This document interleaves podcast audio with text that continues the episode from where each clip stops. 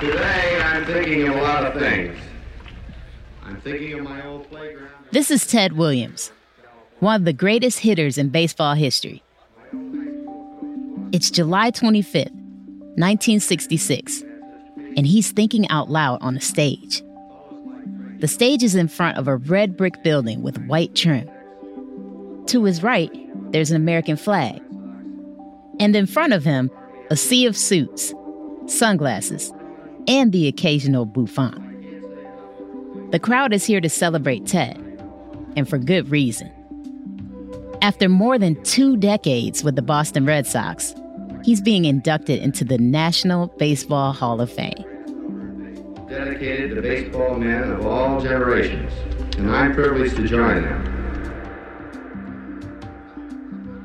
Ted is known as the Splendid Splinter because he's a lean 6'3 and because he hit the ball so hard you could imagine the bat splintering. Ted's career stats speak for themselves a 344 batting average and 2,021 walks. He won six batting titles and was the last player in the major leagues to hit 400 in a season. But I would argue that his greatest contribution to baseball isn't his career numbers. It's what he says near the end of his speech. I hope that someday the names of Satchel Paige and Josh Gibson in some way can be added as a symbol of the great Negro players that are not here only because they were not given a chance.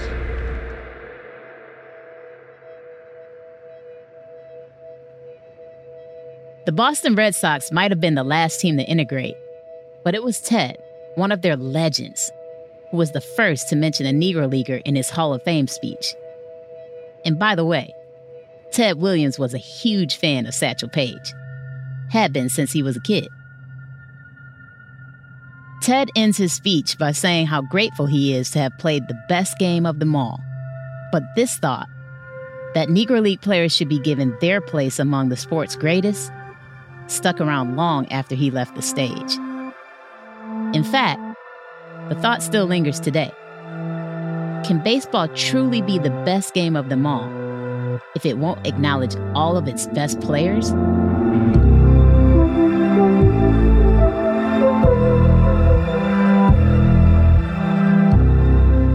From ABC Audio, this is Reclaim, The Forgotten League. I'm Vanessa Ivy Rose. Episode 5 The Hall.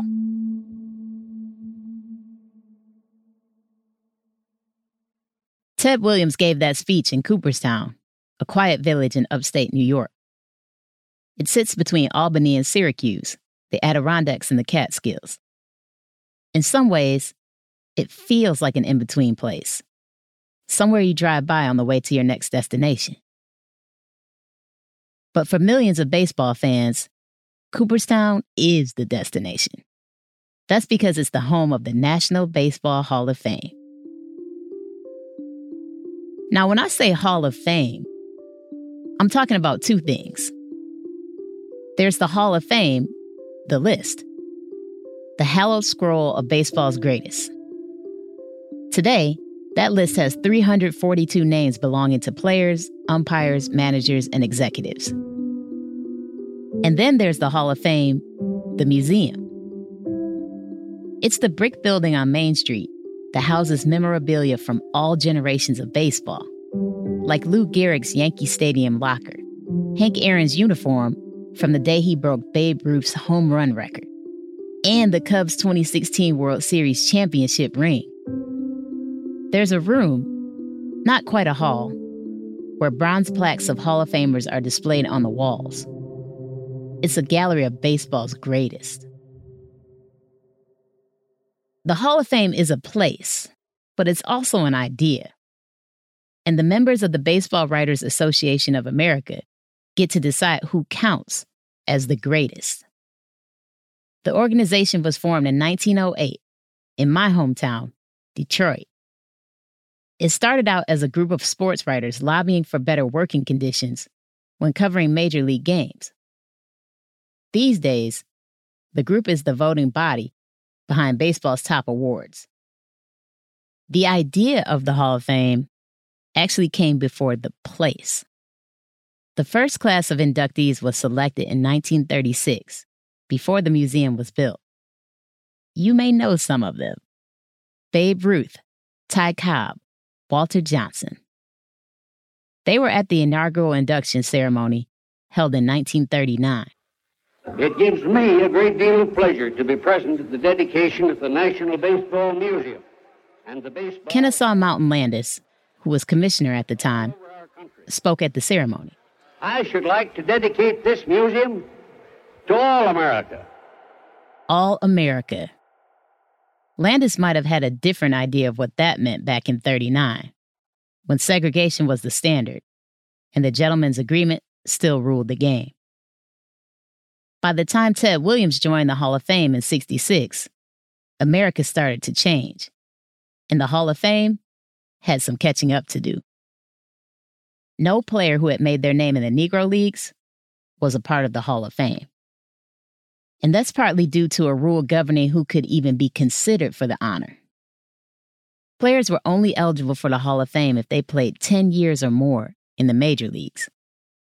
This disqualified many Negro Leaguers who were too old to play in the majors by the time integration came around. And I want you to keep integration in mind. Because the path toward inducting Negro Leaguers into the Hall of Fame was a lot like the path toward integration. In both cases, momentum was built by black journalists who campaigned for black players to be included. First in the major leagues, and now in the Hall of Fame. In both cases, a white man called for change. For integration, there was Branch Rickey. For the Hall of Fame, there was Ted Williams. And in both cases, there was a change in leadership within Major League Baseball. Back then, Happy Chandler took over as MLB commissioner, leading to the end of the Gentlemen's Agreement and the start of integration. This time around, a few years after Ted Williams' speech, Bowie Kuhn took over. During his tenure, he and others convinced the Hall of Fame to create a special committee to elect the first Negro Leagues player. The committee had 12 members, including players such as Roy Campanella and writers such as Wendell Smith, who you may remember as the person who helped launch Jackie Robinson's professional career. They had a tough question to answer. Who deserved to be the first inductee? The committee ultimately chose the legendary pitcher, Satchel Paige. This was progress, sure, but Satchel's induction came with a caveat. Here's historian Leslie Heaphy. The Hall of Fame initially wanted to put him in a separate wing and not allow him to be in with all the other plaques. Sounds familiar, doesn't it? Separate but equal, the backbone of segregation. This decision was not well received by the press.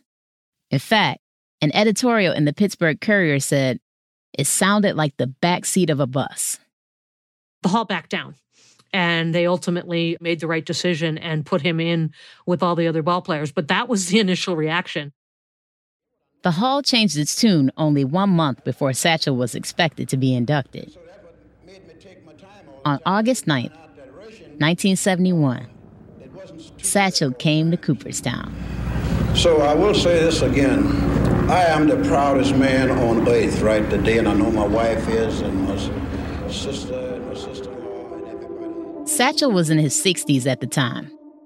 Before the ceremony, he was quoted by newspapers as saying, I'm proud wherever they put me in the Hall of Fame. But part of me knows it wasn't that simple for him. To be given what you're owed way too late and expected to be grateful for it is something too many black people have been asked to do for too many years. If we weren't told no, then we were told to wait. Despite waiting decades to receive his flowers, Satchel was proud of being the first inductee. But maybe his legacy in the Negro Leagues was already enough for him. Because Satchel was also quoted saying this I was satisfied with my world, playing all over and being a keynote to Black people. The Negro Leagues was a universe unto itself, and Satchel was at the center. Regardless of how he did or did not feel, Satchel opened the door for other Negro Leaguers to be inducted. Josh Gibson in 1972, Buck Leonard also in 1972, Monte Irvin in 1973, and Cool Papa Bell in 1974. My grandfather played alongside and against these men, but his name was nowhere to be found on this esteemed roster. His wife, or as I call her, Grandma Nettie, couldn't accept this. For years, she wrote letters, in perfect penmanship, of course, to everyone baseball historians, journalists, local officials, you name it. Grandma Nettie wanted the world to know about Grandpa Turkey's legacy. And for her, a big part of that world was Cooperstown. In 1971, Cooperstown sent a submission form to my family, an early step to potentially getting on a Hall of Fame ballot. But it didn't go anywhere, despite my grandmother's efforts. To my grandfather, it didn't seem to matter. By the 1970s, he had retired from the Ford foundry after 30 years there. His golden days were well behind him, and it seemed like he would fade into obscurity, like so many of his peers. Then one day, in 1979, my mother Joyce went into his bedroom and found a letter on the dresser. It wasn't from the Hall of Fame. It was from a Kentucky native named Tom Stultz. And I picked it up and I read it, and it was an invitation to come to the Negro Leagues reunion. I said, Dad, this is an invitation. And this is like a week before. You heard that right. An invitation to a reunion of Negro Leagues players. You see, Tom Stultz was a newspaper publisher who recently found out that a Negro Leaguer grew up in his hometown. So he decided to throw a birthday party for the player, Clint Thomas. Clint was turning 83 that year and had been an outfielder and second baseman for many teams, including the Detroit Stars. After his baseball career ended, he worked as a custodian and later as a messenger for the West Virginia State Senate. Imagine that a baseball player who was so good that he was known as the Black Joe DiMaggio, cleaning floors and delivering mail. As Tom Stultz told the Washington Post, here was a guy the world had forgotten for 40 years. Tom started inviting Clint's former teammates, including Grandpa Turkey, to this party. They were now in their 70s and 80s. And this was like a week before or something. And he said, Oh, well. And I said, All the Negro Leaguers are going to be there. You need to go to that. So I called Tom and he said, It's not too late for him. And so my family made their way to Kentucky. They were flying from Detroit to Cincinnati, where they had a four hour layover, and then from Cincinnati to Ashland. But Grandpa Turkey wasn't a fan of planes. I didn't tell him we were flying. I waited till we got to the airport and he said, Why are we stopping here? And I said, Because we're going to fly. Surprise! You know, but he loved me so much. He, he accepted it. While they were in the sky, my mother remembers him looking out the windows and saying, What man can do? Then he started singing one of his favorite songs, My Country Tis of Thee. I wish I were there to hear him sing, and I wish I had been with him when he landed in Kentucky and made his way to the reunion. But I wasn't even born at the time. Everything I know about that weekend, I know through my mother. And one other thing I have the audio tape of him. An audio recording of Turkey Stearnes. I had spent my life getting to know Grandpa through photographs, newspaper clippings, the words of my mother, and Grandma Nettie. But I had never heard his voice. I remember the first time I listened to this tape. I was so nervous. You can hear the reunion happening around him on that July weekend in 1979. I drank this half ramen. I'm sorry. Not this one. I gave you the wrong one. I'm sorry. Wait, he's gonna get you some more. no There he was, my grandfather turkey, teasing my mother for accidentally giving him a rum and coke. Neither of them drank. That's why it was funny. And honestly, I love that the first time I heard my grandfather's voice, he made me laugh. I appreciated that bit of comic relief because, frankly, it was overwhelming to hear his voice. In the past, I had thought about what it would be like to see him play, to step out onto the field with his fellow monarchs and hit that ball. But I'd never thought about his voice. And yet here he was, as if I had heard him my entire life. It was like finding buried treasure. Here he is, talking about his nickname. Uh-huh. Why did they call you Turkey? Oh, that's a nickname I got that from, uh, I got that years ago, you know. How come? The man who's asking him questions is journalist Joe LaPointe. Since the reunion, he's become a family friend.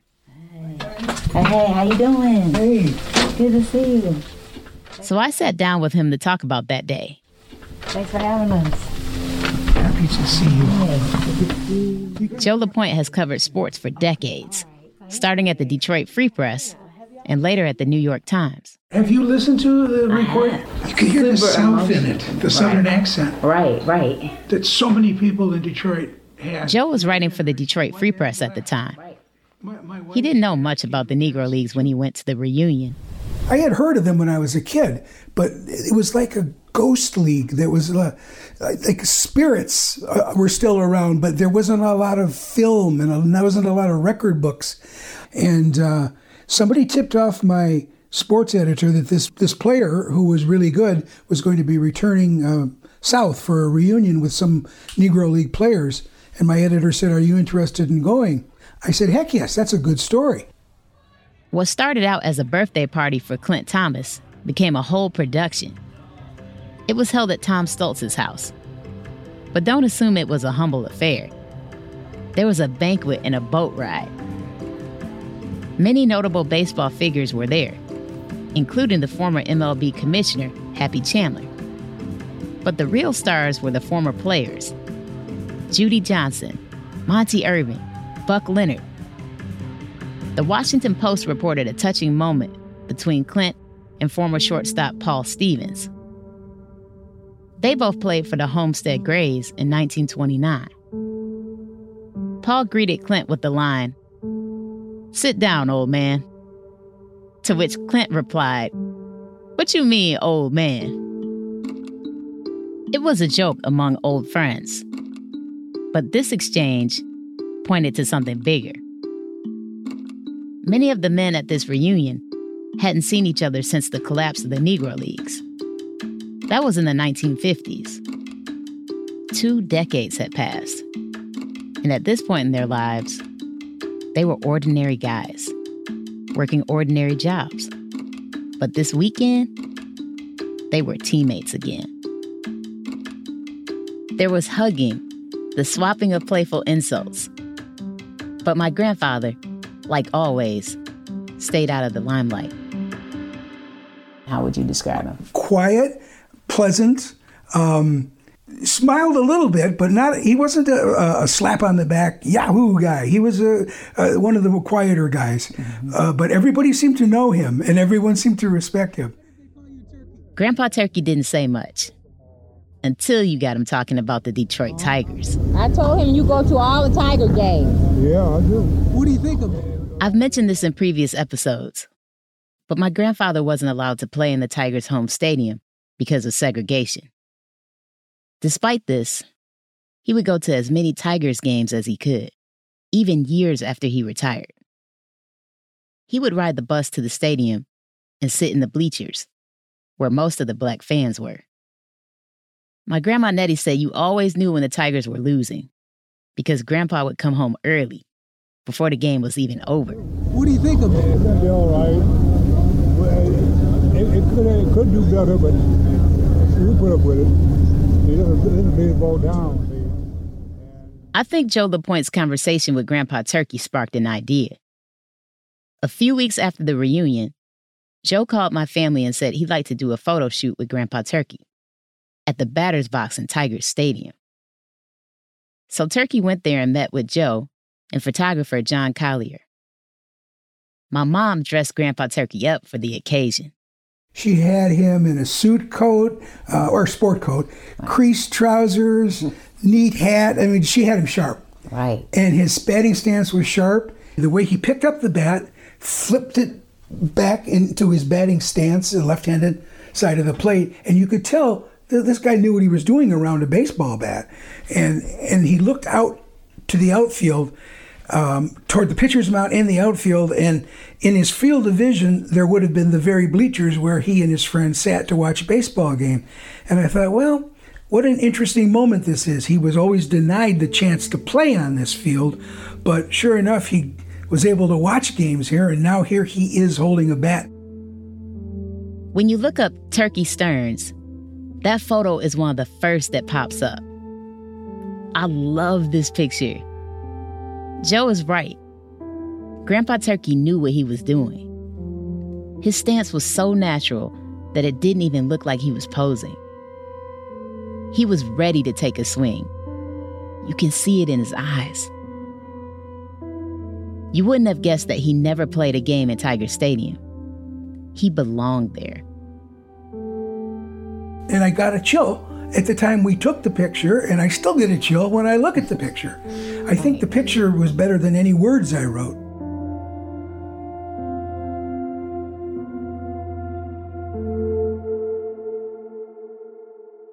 When I look at this photo, there's something else I notice. There's so much power in his stance, but he looks very thin. My family didn't know it at the time, but he was sick. Shortly after that photo shoot at Tiger Stadium, my mother took him to the hospital. He said his stomach hurt and he kept pointing to it, the center part. My mother says Grandpa had a high tolerance for pain, so it was a big deal for him to mention this. The doctors started running tests, but they couldn't get any answers. Then Grandpa took a turn for the worse and had to get surgery. It was stomach cancer. The cancer had perforated his stomach the size of a donut. He had it for about five years, and he should have been in excruciating pain. Before my family could even process this, he went into a partial coma soon after the operation. And I used to go and talk in, in his ear real softly, and I would see his eyes flutter. So I, I hoped that meant that he was hearing me, but he never woke up. My grandfather passed away on September 4th, 1979. At his funeral, Mom and Auntie Roz sang Going Up Yonder, one of Grandpa's favorites. Even to this day, when they sing at Comerica Park, I feel like they're still singing for him. My grandpa didn't receive fame or fortune during his career, but he valued being what he called a good man. He never had a bad word to say about anyone, and he lived for his family. This meant more to him than winning a World Series. And it's been over 40 years, and his spirit still lives in me because he was so kind. I owe so much to my grandfather, this man I've never met, but feel like I've always known. Because of him, I know that anything is possible for me. It's like what the great writer James Baldwin once said Grandpa Turkey has already paid for my crown. All I have to do is wear it.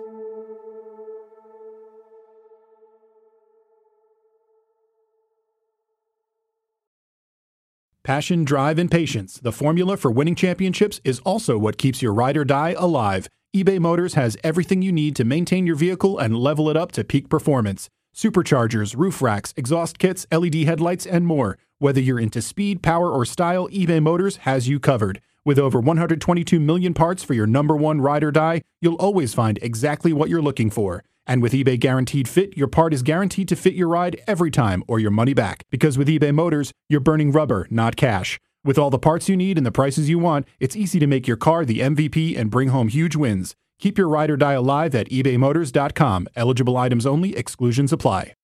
This show is sponsored by BetterHelp. Have you ever wondered what you'd do with an extra hour in your day? Would you go for a run, take a nap, read a book, or maybe show up for a friend? We often find ourselves wishing for more time, but the real question is time for what? If time was unlimited, how would you use it? The key to squeezing that special thing into your schedule is knowing what's truly important to you and making it a priority. That's where therapy comes in. It's not just about dealing with problems, it's about finding what matters to you so you can do more of it. If you've tried therapy, you know how beneficial it can be. Therapy isn't just for those who've experienced major trauma. It's a tool for learning positive coping skills, setting boundaries, and empowering yourself to be the best version of you. And if you're thinking of starting therapy, why not give BetterHelp a try? It's entirely online, designed to be convenient, flexible, and suited to your schedule. Just fill out a brief questionnaire and get matched with a licensed therapist. And the best part? You can switch therapists at any time at no additional charge. So, whether it's finding that extra hour for yourself or embarking on a journey of self discovery, therapy can be a game changer. Take the first step with BetterHelp and make your mental health a priority. Learn to make time for what makes you happy with BetterHelp. Visit betterhelp.com slash reclaimed to get 10% off your first month. Again, that's betterhelp, H-E-L-P dot com slash reclaimed. We've got the exclusive view behind the table. Every day, right after the show, while the topics are still hot, the ladies go deeper into the moments that make the view the view. The Views Behind the Table podcast. Listen wherever you get your podcasts. Hey, I'm Andy Mitchell, a New York Times bestselling author. And I'm Sabrina Kohlberg, a morning television producer. We're moms of toddlers and best friends of 20 years. And we both love to talk about being parents, yes, but also pop culture. So we're combining our two interests by talking to celebrities, writers, and fellow scholars of TV and movies. Cinema, really. About what we all can learn from the fictional moms we love to watch. From ABC Audio and Good Morning America, Pop Culture Moms is out now wherever you listen to podcasts.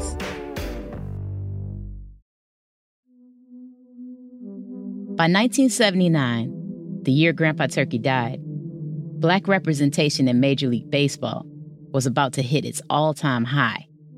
Ever.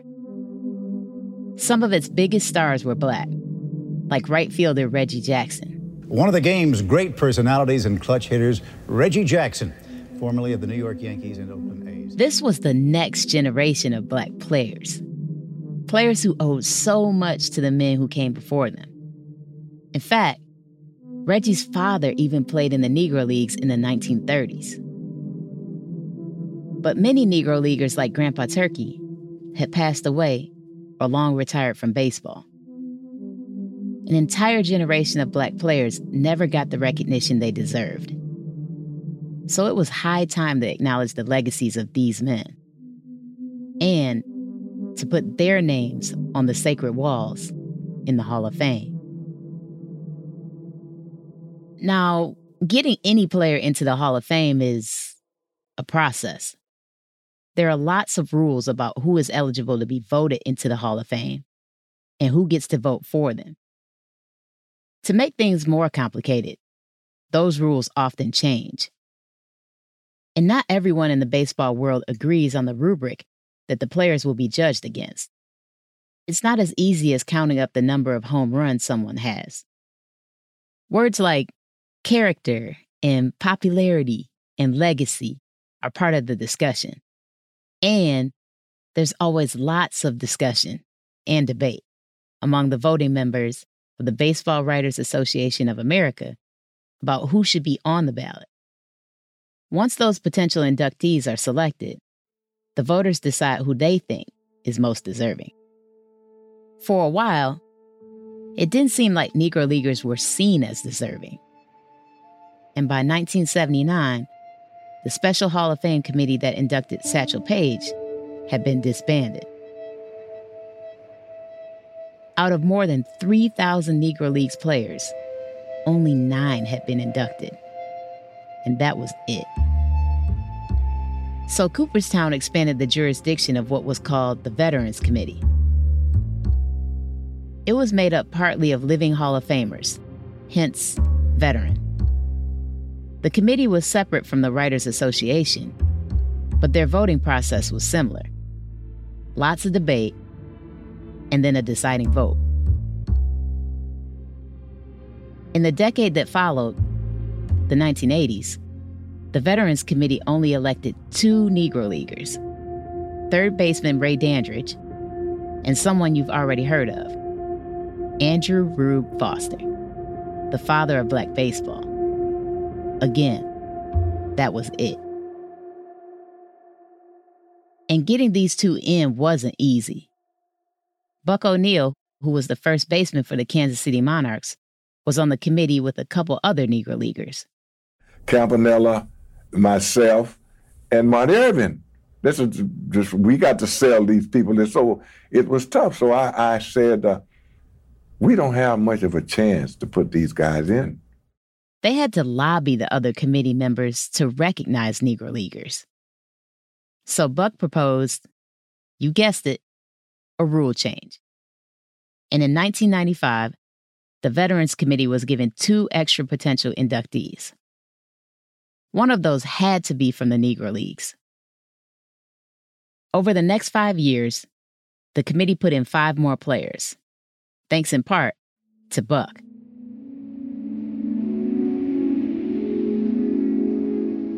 Now, the crazy thing is that Buck himself should have been in the Hall of Fame from the beginning. He was a legend, and he played alongside Grandpa Turkey when they were both with the Kansas City Monarchs. But Buck realized he had other ambitions. I always wanted to be a manager by looking at uh, Rube Foster in the dugout, smoking that pipe, giving the signals, and things like that. Always, it, it, it fascinated me. Buck became a manager for the Monarchs while still playing first base. In the off-season, he barnstormed or worked at the post office. In fact, he said he probably would have stayed at the post office if he hadn't started scouting for the Cubs. Buck ultimately became the first black coach in the majors. He stayed on the Veterans Committee for many years and kept campaigning for Negro Leaguers. Hilton Smith would be one. Mule Suttles, Willard Brown, mm-hmm. a Ted Strong, mm-hmm. Double Duty Radcliffe. These guys supposed to be in the Hall of Fame. Hilton, Mule, and Willard ended up getting inducted. To this day, Ted Strong still hasn't been. By the way, Ted Double Duty Radcliffe is in the family. He's the uncle of my grandma Nettie, so that makes him my great great uncle. He played for more than a dozen teams and ultimately became a manager. But he was never a Hall of Fame inductee. That seemed to be the fate for Grandpa Turkey, too. Grandma Nettie was still writing those letters in that perfect penmanship to Cooperstown, trying to get them to recognize Grandpa's legacy. Here's my Auntie Roz. I said, just keep writing until something happens. So I said, we're just going to get on their nerves. I said, because you know the squeaky wheel gets the oil. So that's what we're going to be. We're going to be the squeaky wheel. Two decades passed and no luck. But then, in 1999, Auntie Roz received an email from a guy named Dan Dirks. And he said, Well, if you're truly Turkey Stearnes' daughter, would you mind if we get your dad in the Hall of Fame? And I'm like, yeah, right. This jerk, jerk. I said, okay. I said, well, shoot your best shot because I'm thinking he's being sarcastic, right? And so he said, okay. And so he started telling me things that were going to happen and do this and do that. And he started asking for information. And he said, I need this from your family and I need a little biography of your mom and your sister and da da da da da. I said, oh my God, this man is serious. And so I had to apologize to him. Because the man was serious. Dan was part of a group of men who lobbied for Turkey's induction. by trying to raise Turkey's profile among the public and the members of the Baseball Writers Association of America. Finally, in 2000, it was time for the Writers Association to announce who would be joining the Hall of Fame. This was a big moment for my family, and there were enough emotions to fill Tiger Stadium. Auntie Roz remembers getting a call from the wife of one of the men trying to get Grandpa Turkey inducted. And she said, Would you please talk to my husband? Because if your dad doesn't make it to the Hall of Fame, I think he's going to have a nervous breakdown. And I said, No, tell him just be calm. I said, If we don't get it this year, I said, We'll just keep going until we do get it. My family was ready to continue to fight, no matter what. But would they need to? Well, I'll let Buck O'Neil tell you. How many of your uh, Monarchs are in the Hall of Fame? With the Monarch Ball Club would be B. Rogan and Satchel.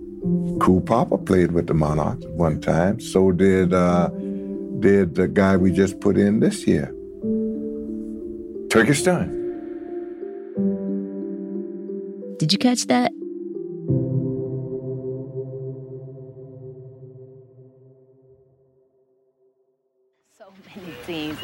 I forget there's one team that had. Like, This is me in 2000. I'm 16 years old with a piece of gum in my mouth and my ponytail in a white scrunchie. And I feel like I'm in another universe. A universe devoted to baseball. I'm in Cooperstown, and Grandpa Turkey is being inducted into the Hall of Fame. Funny enough, a tennis match is happening in the background. Author Dick Clark, one of the guys who helped put my grandpa on the ballot, was asking me questions about my high school basketball career. there was other teams with kids our age playing, but we beat all them. But we didn't beat the professional team. But this weekend was about baseball. More than that, it was about Grandpa Turkey, the other inductees, and the people who came to celebrate them. And there were some big names there Yogi Berra, Willie Mays, Johnny Bench. Despite never playing in the majors, Grandpa was, on that day, considered one of their peers. Buck O'Neil was there too. He came over to us and gave Grandma Nettie a hug. Here's Dick asking him a question about Grandpa. Always wanting to ask you how, how Turkey was playing in his older his older days. Is he like still batting like third or fourth? Or? Yeah. Oh, he was. Yeah. Oh, always could hit that ball and run. Playing. Turkey playing. I know I should have been awestruck by all of these stars, but I remember being focused on my grandma. Grandma Nettie wore pearls on her neck, a smile on her face, and a boutonniere of white and pink flowers on her dress. Because my grandpa couldn't be there, Grandma Nettie planned to accept the honor on his behalf. Here she is talking to Dick about the speech she was about to give. I mentioned the ones that I met and, and, and um, knew that they were, were working hard to get them in. That's what I did. I couldn't make Well, it. It's just- okay. It, it, it's not a, it's not great a great speech, but it's good. Oh no, Oh, it'll be a great speech. Don't worry about it. And you know what? She didn't have to worry. Great is exactly how I would describe it. Thank you, all you beautiful, wonderful, patient people, for sitting and listening to us. Can you imagine how I feel standing up here with all these talented stars on this platform behind me? Well, I'll tell you, I feel great. Not only did she answer her own question, but she quoted Tony the Tiger. Only my grandma would have the courage to do that on baseball's grandest stage. I am honored and happy to stand here and represent my family as the speaker of, my husband, Norman Thomas Stearnes, nicknamed Turkey. a star that was born to play baseball, one that belongs with stars.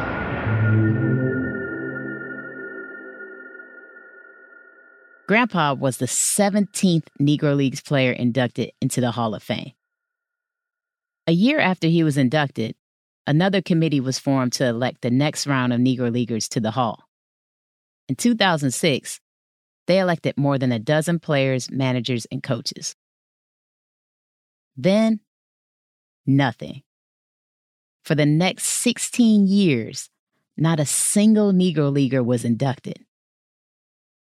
And by this time, some of the rules had changed again. The Veterans Committee was broken into separate committees. One of them focuses on considering people whose contributions to the game came before 1950. That's the category Negro Leaguers fall under. But the thing is, this committee doesn't vote every year. In fact, it wasn't until last year that another batch of Negro Leaguers were voted into the Hall of Fame.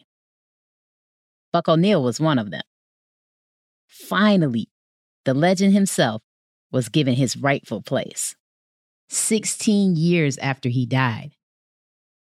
But the committee that voted Buck in isn't scheduled to vote again until 2031. This means that if the rules stay the same, there won't be another Negro Leagues inductee for nearly another decade. Look, being in the Hall of Fame is an honor. It has ensured that even though many people still don't know who Grandpa Turkey is, at least he's not completely invisible. But I'm afraid that other Negro Leaguers may never have that chance to be seen. Because yet again, we've been told to wait. Like we always have been. Wait to play in the majors. Wait to be included among baseball's greats. And the thing is, believe it or not, we're still waiting for much more. A big announcement from Major League Baseball today. It has reclassified the Negro Leagues as a major league. That means it will now count as statistics. Who are you to tell us that we are now major leaguers? You know, um, we always considered our relatives as major leaguers. I'm not angry, but I'm disappointed and I'm fed up. Okay? I want them to step up to the plate and do the right thing.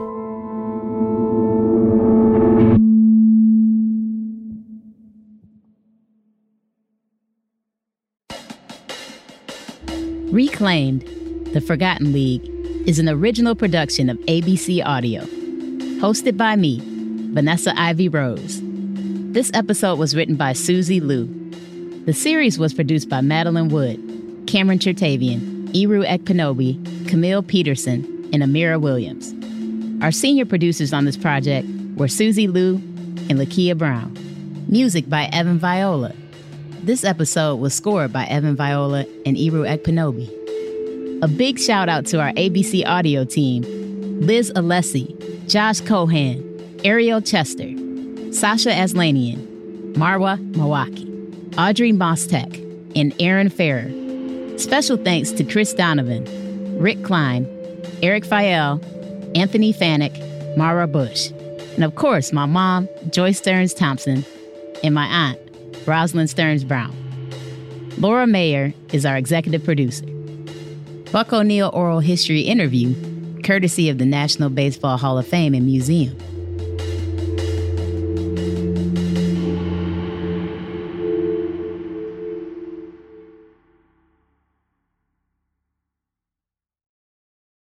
People who disappear without a trace. Where is she? The most notorious murder cases in New York. Pure evil. And the most devious killers. There's a Hannibal Lecter feel to him. For chilling true crime stories, follow the True Crime NYC podcast wherever you listen.